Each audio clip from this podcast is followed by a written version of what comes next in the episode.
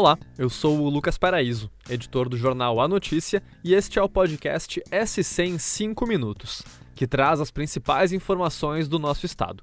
Vamos às notícias desta terça-feira, dia 24 de maio de 2022. Em apenas um mês, Santa Catarina teve um aumento de 92% nos casos ativos de Covid-19. De acordo com o painel do coronavírus do NSC Total, quase 8 mil pessoas ainda estão em tratamento para o vírus. Lá em 23 de abril, o número era de 4 mil infectados. Florianópolis lidera como o município com o maior número de pacientes. Em seguida, vem Joinville e Blumenau.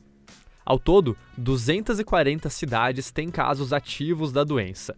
Esse salto nos casos, felizmente, não tem refletido ainda no aumento de mortes por Covid aqui no estado o que os especialistas apontam como o efeito da vacinação.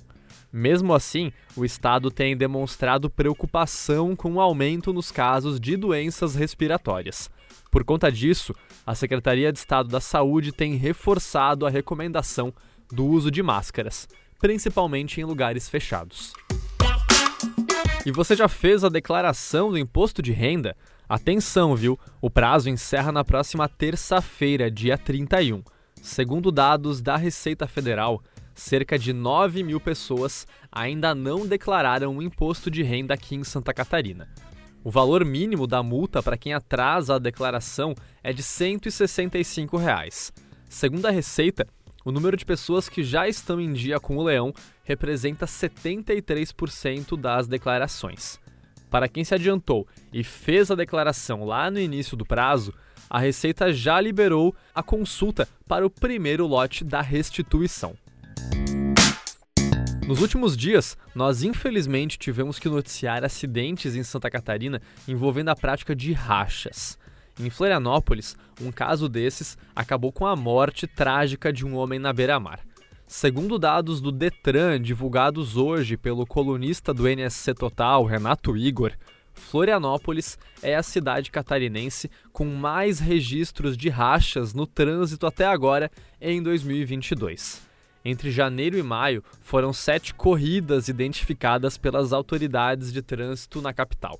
Depois aparecem Joinville, Balneário Camboriú, Concórdia e Schroeder na lista, além de municípios que registraram pelo menos um caso, como Chapecó, Curitibanos, Luiz Alves e Orleans.